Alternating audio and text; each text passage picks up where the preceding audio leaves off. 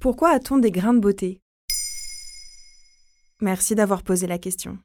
Leur nombre dépend notamment de l'exposition solaire, mais en moyenne, nous avons tous entre 10 et 40 grains de beauté sur le corps. À l'heure des bains de soleil, justement, quelques informations essentielles sur les grains de beauté sont importantes à signaler. Car selon Santé publique France, 80 000 cas de cancer de la peau sont diagnostiqués chaque année en France.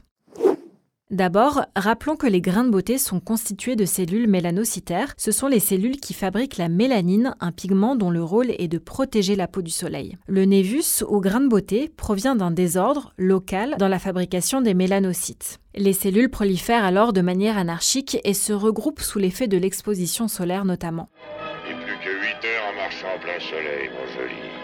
Comme on peut le lire dans un document en ligne de l'ANSES datant de 2005, les rayons ultraviolets stimulent la fabrication de mélanine à l'origine du bronzage. C'est la mélanogénèse. Mais chaque individu possède sa propre capacité à réagir aux UV, donc l'intensité du bronzage dépend des capacités génétiques à produire les mélanines. Est-ce qu'il y a aussi des prédispositions génétiques? Oui, tout à fait. Le grain de beauté peut être programmé génétiquement, c'est-à-dire qu'il dépend de facteurs héréditaires. Il dépend aussi du phototype des différents types de peau caractérisés par leur sensibilité au rayonnement ultraviolet.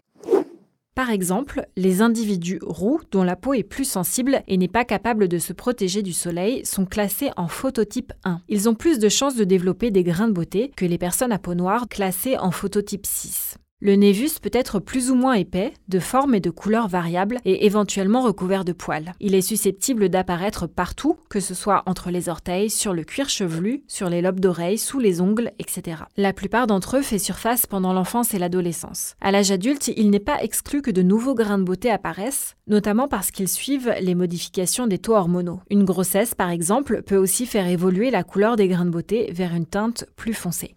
Comment savoir lorsqu'un névus est dangereux? Les dermatologues préconisent une auto-examination au moins une fois par an. Il s'agit d'observer nos grains de beauté et donc de vérifier s'ils présentent une asymétrie significative, des bords mal délimités, la présence de plusieurs couleurs, un diamètre en augmentation ou encore un changement rapide de taille, de couleur ou de forme.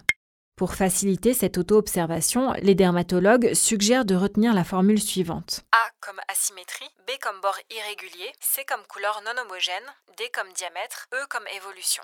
En cas de doute, il faut consulter car un névus peut se transformer en mélanome malin et aboutir à un cancer de la peau. Un dermatologue pourra confirmer une suspicion de cancer par un examen clinique de la peau. Comment peut-on s'en prémunir le mieux possible? On ne le répétera jamais assez, il faut éviter les heures les plus exposées au soleil, entre 11h et 15h lorsque les rayons sont les plus puissants. Également, des crèmes solaires d'indice 30 au minimum sont nécessaires pour se protéger, dont l'application est à répéter toutes les deux heures environ.